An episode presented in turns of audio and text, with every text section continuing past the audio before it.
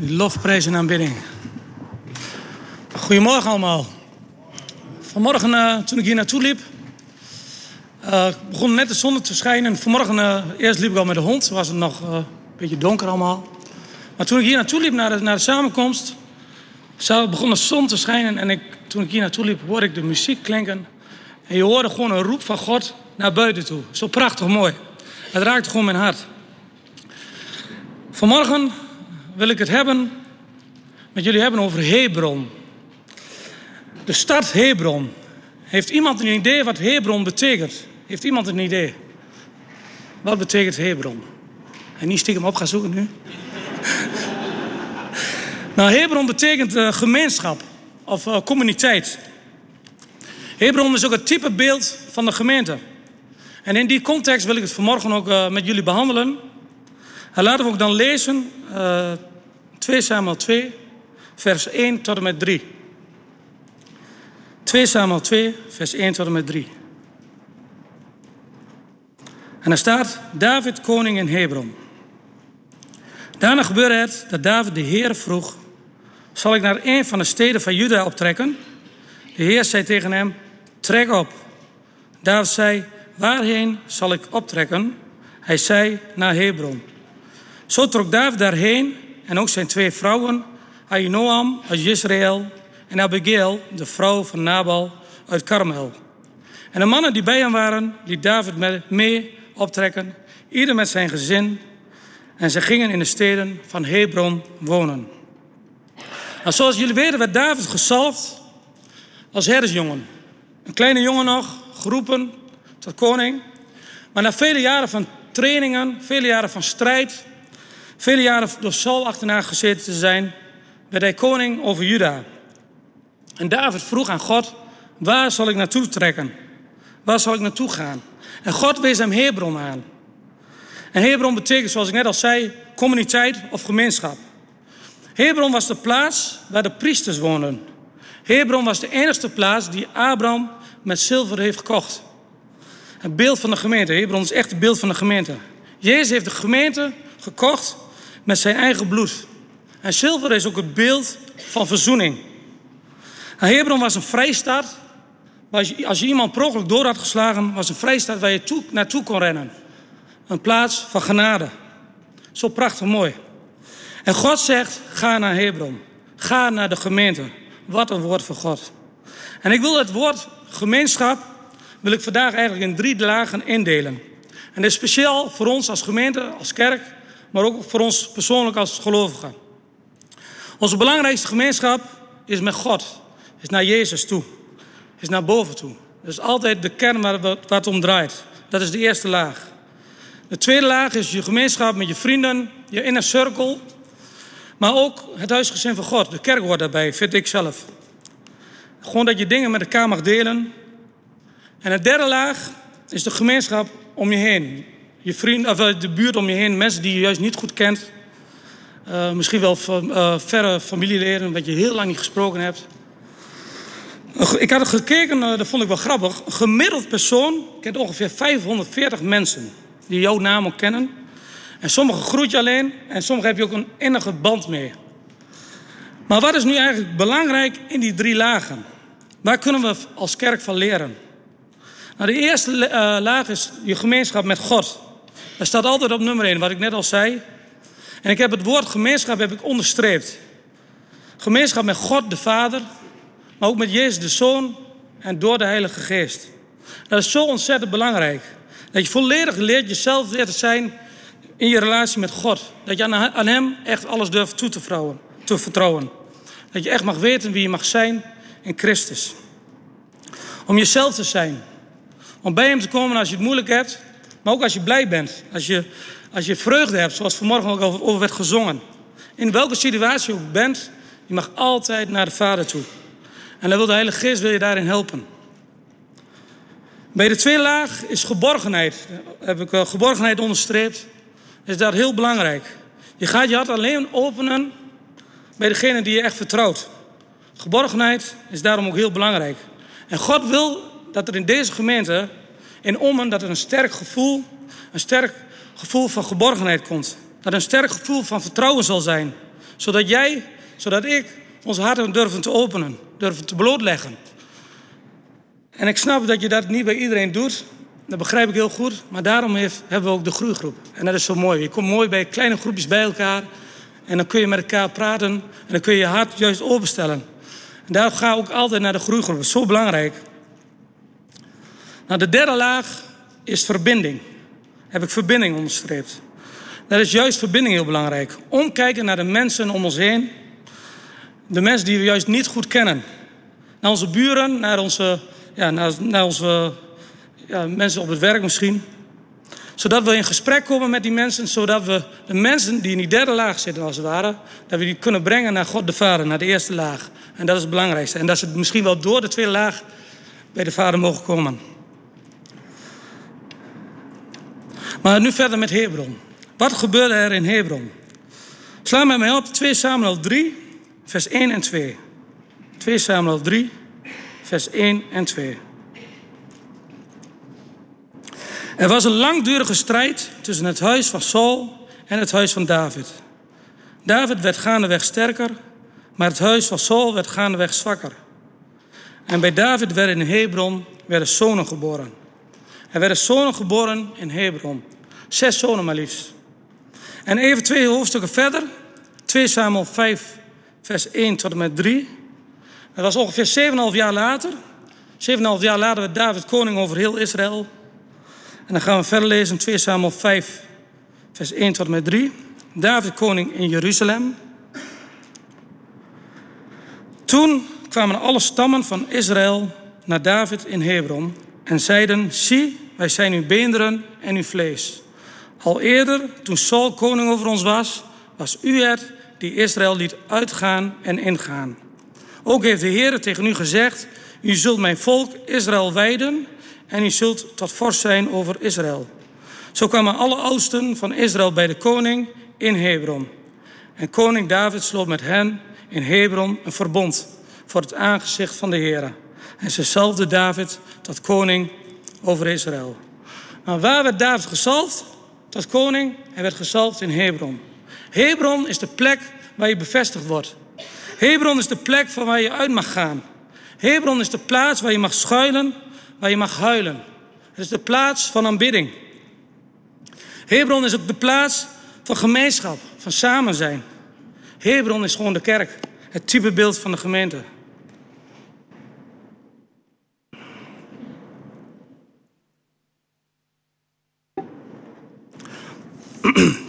Stel je voor, je krijgt een belofte van God.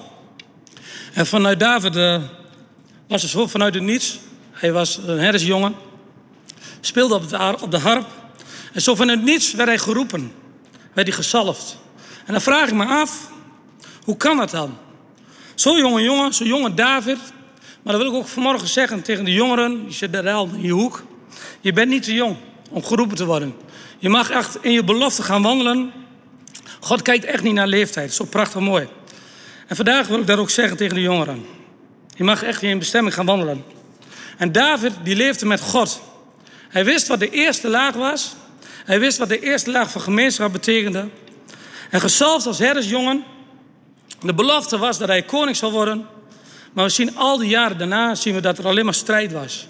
Dat er niets van die belofte te zien was. David moest vluchten. Hij woonde in grotten en spelonken. En hoeveel van jullie hebben dit wel misschien meegemaakt? Je hebt het woord van God gekregen. En al die jaren daarna is er nog niets gebeurd. Er lijkt er niets van deze woorden uit te zijn gekomen.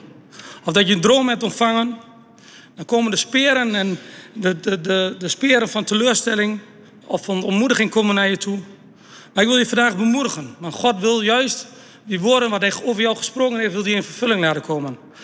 Doe het als, zoals Maria deed. Zij bewaart het in haar hart.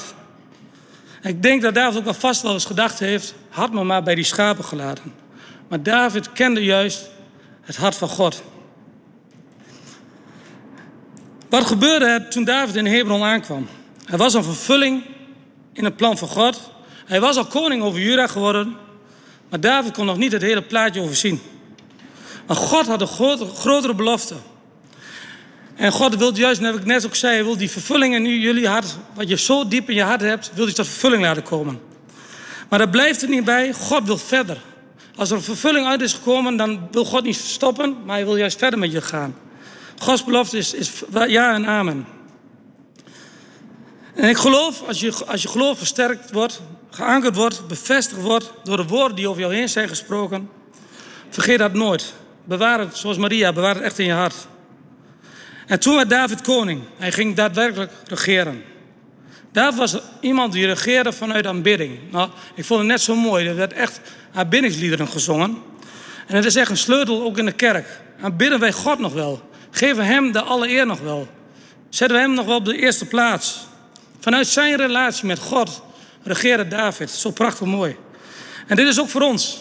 En kan ik daar een amen op horen? Amen. Zo is het. Maar de bedoeling is dat wij als koningen zullen heersen. Onderworpen aan Jezus Christus. En de Bijbel zegt in Samuel 3 vers 1... David werd gaandeweg sterker, maar het huis van Saul werd gaandeweg zwakker. En ik geloof dat we in onze bestemming als kerk gaan wandelen... dat onze positie als kerk ook sterker wordt. En dat duistere machten juist minder gaat worden. Zwakker gaan worden. David werd sterker omdat hij gemeenschap had met de levende God. Met die eerste laag. En daarna kwam de tweede laag, zijn volk. Want we zijn de familie ook nodig. We zijn elkaar nodig. Ook als kerk. We zijn elkaar echt nodig. Ik weet nog heel goed, uh, een paar jaar geleden, mijn vrouw uh, Yvonne, is er nu niet, de kinderen zijn ziek, maar uh, die had een telefoontje gekocht. En ik moest hem natuurlijk opbalen via Marktplaats, helemaal in Hengelo. En ik weet nog goed, die weg, toen ik die kant opreed, toen sprak de Heer tot mij, ga met haar of met, met diegene in gesprek over, over mij, over het evangelie. Dus ik zat al een beetje te bidden van, Heer, wat, wat moet ik dan zeggen? En ik kwam bij die mevrouw aan en God sprak gewoon tot mij van, zeg tegen haar dat ze weer terug moet gaan naar de kerk. Dus ik denk, ja, ik zeg het maar gewoon. Uh, ik vond hem een beetje, ja, doe maar. Dus ik deed dat gewoon. Dus ik vertelde haar van, hey, misschien is het goed dat je weer naar de kerk moet gaan. Ik weet niet of je gelooft, maar God sprak tot mijn en ik heb echt het idee dat ik dat mag zeggen tegen jou. Nou, ze begon in één keer te huilen. Maar ze had net die week ervoor had ze gezegd van, uh, uh, tegen God gebeden van uh, wat moet ik nu doen? Ze was, zat echt in, die, in, die, zat echt in een dal. Maar God sprak gewoon tot haar door mij heen. En dat vond ik zo prachtig mooi dat je elkaar bemoedigt. En later heb ik daar nog, ik zeg maar, je moet dan wel heen gaan. Dan, maar als ik thuis, thuis ben, dan, na zondag, dan bericht ik jou en dan vraag ik jou of, of je bent gegaan. Maar ze was gegaan, dus dat is mooi. Ja. Maar God kende haar en dat is prachtig mooi. Maar ik had dat ook, na mijn bekering had ik dat ook. Ik dacht van, ik kan het wel zonder kerk. Ik heb een leven met God. Ik had die eerste laag van gemeenschap had, had ik wel. Maar God liet me juist zien dat de kerk ontzettend belangrijk is. Een vaste plaats waarin we in de wereld in kunnen gaan. Voor de mensen die juist in die derde laag zitten. Zodat we een zoutend zout mogen zijn. Dat we altijd weer terug kunnen komen naar de gemeente. Zodat we gevoed worden zodat je onderwezen wordt. Zoals afgelopen woensdag ook weer, zo prachtig mooi. En zodat je ook niet misleid wordt. Want de, de, duivel staat er echt bij naast. Die heeft de kerk naast onze kerk gebouwd als het ware. Om ons te kapen, om ons weg te grijpen. Daarom is het zo belangrijk dat je gevoed wordt. Dat je onderwezen wordt. Maar dat je ook naar de kerk gaat. En dat je gewoon trouw gaat, komt. En dat je ook gewoon je hart openstelt voor de Heer. Waar je gewoon jezelf mag zijn. Tussen je broeders en je zusters. Gewoon echt kerk zijn. Maar kennen we de diepte en de breedte van de kerk, kennen we die nog wel? Diep van binnen is er een geheimenis. En God wil dat we die geheimenis leren kennen. En eigenlijk is het heel simpel, het is gewoon de liefde van Jezus. De liefde drijft ons, die liefde van Jezus die drijft ons. Er is een hele diepe liefde die Jezus heeft voor de kerk, voor onze gemeente. Het gaat om de openbaring van de gemeente, de openbaring van de kerk. Het gaat om wat God aan jou en aan mij wil openbaren in dit huis. En dat betekent niet dat je hier alleen kerk bent, maar dat mag ook gewoon op je werk zijn of als je thuis bent. Het gaat erom dat je hier weer mag terugkomen, dat je mag vallen, dat je weer mag opstaan en dat er naar elkaar om wordt gekeken. En ik geloof dat God wil dat we kerk zijn met al onze tekortkomingen. Elkaar lief hebben, maar God boven alles. De liefde die ons bindt. Prachtig mooi is dat. Dat we samen gewoon eindkerktijd mogen zijn. Waar we eerlijk en open met elkaar alles mogen bespreken. En ik heb ontdekt dat het best wel moeilijk is om je te leven te delen met anderen. Nou, stel je eens voor, je leven is een fotoboek. Welke bladzijde van die fotoboek zou je, zou je nu niet liever willen laten zien aan een ander? Waar schaam je voor? Welke periode van je leven zou je eigenlijk niet aan diegene of aan een ander willen laten zien? Nou, ik heb er best wel veel, zou ik zeggen. En uh, dan bedoel ik ook gewoon dat je dat durft te laten zien aan je broeders, aan je zusters. Nou, ik ben zo iemand, iemand die mij wel kent hier, de gemeente, die weet wel dat ik wel uh, durf te getuigen over de Heer Jezus, durf te vertellen. Dat ik best wel open ben. Maar als ik nou ging getuigen over mijn leven, over mijn vroegere leven, hoe dat was, waar mijn kinderen bij zijn, dan wordt het wel een dingetje. Dat ze dan horen wat papa allemaal verkeerd heeft gedaan, vroeger. Maar dat is juist zo mooi dat, we dat, dat het niet erg is. Want je bent gemeenschap, je bent een gemeenschap met elkaar. Dat is echt familie zijn. We mogen echt elkaar hard delen met elkaar. Dat kan gewoon. Vaak willen we onze successen willen we en overwinningen willen we graag delen met elkaar. Maar er is nooit een succes of overwinning zonder een dal. Wij willen vaak wel over de berg getuigen, maar vertel me dan hoe je daar gekomen bent.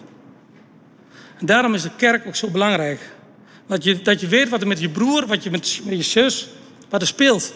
Dat je met elkaar kunt bidden. Dat je voor elkaar kunt zijn. Dat je mag richten op Jezus. En dan gaan de mensen die liefde van buitenaf, de mensen van buitenaf, die gaan die liefde, die geheimenis waar we het net over hadden, gaan ze proeven, gaan ze ervaren hier in onze gemeente. De geheimenis waar we het net over hadden. De liefde van Jezus, die liefde. Dat ze dat gaan zien door ons heen. Door ons allemaal, hè. Als mensen voelen dat er liefde is, als mensen voelen dat ze zichzelf mogen zijn, als mensen voelen dat ze zich gehoord worden, als mensen voelen dat ze hier de atmosfeer proeven van je bent kostbaar, je bent geliefd, dan zullen we als kerk vruchtbaar zijn. Wat er gebeurde in Hebron was vervulling, was koningschap, overwinningen over de vijanden en het vierde wat we net kort lazen, geboorte van geestelijke zonen en dochters. Nou, dit mag ik echt over, jullie, over ons uitprofiteren. Want er gaat hier de komende jaren gebeuren. Er gaan geestelijke zonen en dochters gaan hier geboren worden. In dit huis. Geestelijke bedieningen gaan hier geboren worden. Sommigen als evangelist, sommigen als herders, sommigen als profetische bediening. Maar die gaan hier geboren worden. Mensen die misschien wel uitgezonden worden. En die gaan hier geboren worden terwijl wij gewoon heel eenvoudig gemeenschap hebben met elkaar. Gewoon elkaar lief hebben. Zij nemen de mantel over van ons. Om zo Jezus zichtbaar te laten maken hier in Ommen. Maar het kan alleen maar geboren worden vanuit liefde, veiligheid en gemeenschap. En Hebron was de voorbereiding van Jeruzalem. Gods doel uiteindelijk is Jeruzalem. Gods bedoeling was dat David uiteindelijk koning zal zijn over Israël. Maar Hebron was de voorbereiding voor Jeruzalem. En wat gebeurde in Jeruzalem? Het allerbelangrijkste is dat David de ark zou brengen naar Jeruzalem. En wat was in de ark? De heerlijkheid van God, de aanwezigheid van God. En wat was het belangrijkste van Jeruzalem? Het daadwerkelijk wonen van God. En je kunt het zo zien dat David de heerlijkheid van God bracht naar het centrum van het land. Om zo in aanbidding te komen. David herstelde de eredienst. David herstelde de lofprijs en aanbidding. En zie wat er bij ons in de gemeente gebeurt. Het begint bij aanbidding. We gaan een nieuw seizoen in en dat geloof ik echt. We gaan vanuit lofprijs en vanuit aanbidding gaan we richting het nieuwe Jeruzalem. En aanbidding is niet alleen zingen. Aanbidding is veel meer dan dat. Dat is met elkaar je hart delen. Dat is nederig zijn voor de Heer. Dat is op je knieën gaan. Dat is met elkaar bidden. Gewoon nederig zijn. Hem op de eerste plek zetten. Ook naar de bidstonden gaan. Gewoon met elkaar kerk zijn. En ik wil eigenlijk afsluiten, want ik wil ook ruimte geven voor getuigenissen, omdat ik dat nu belangrijk vind. Durf te getuigen over wat je hebt meegemaakt. Durf te zeggen, misschien heb je wel een mooi getuigenis dat het ook als gemeente elkaar opbouwt. Het is belangrijk om elkaar met elkaar te delen. Zodat we de, echt die eerste laag mogen zichtbaar mogen worden hier in de gemeente. Gewoon God zichtbaar te laten worden. En uh, ik wil een lied zingen en dan gaan we straks a cappella doen. En dat samen in de naam van Jezus, opwekking 167. Dat wil ik even voorlezen. Maar luister maar goed naar de tekst. Samen in de naam van Jezus. Samen in de naam van Jezus heffen wij een loflied aan. Want de geest spreekt alle talen en doet ons elkaar verstaan. Samen bidden, samen zoeken naar het plan van onze Heer. samen zingen en getuigen, samen leven tot zijn eer. Heel de wereld moet het weten dat God niet veranderd is en zijn liefde als een lichtstraal doordringt in de duisternis. De weg van God is niet te keren, omdat Hij erover waakt. En de geest doorbreekt de grenzen die door mensen zijn gemaakt. Prijs de Heer, de weg is open naar de Vader, naar elkaar. Jezus Christus, triomfator, mijn verlosser, middelaar. Vader, met geheven handen breng ik u mijn dank en eer. Het is uw geest die mij doet zeggen, Jezus Christus is de Heer. Amen.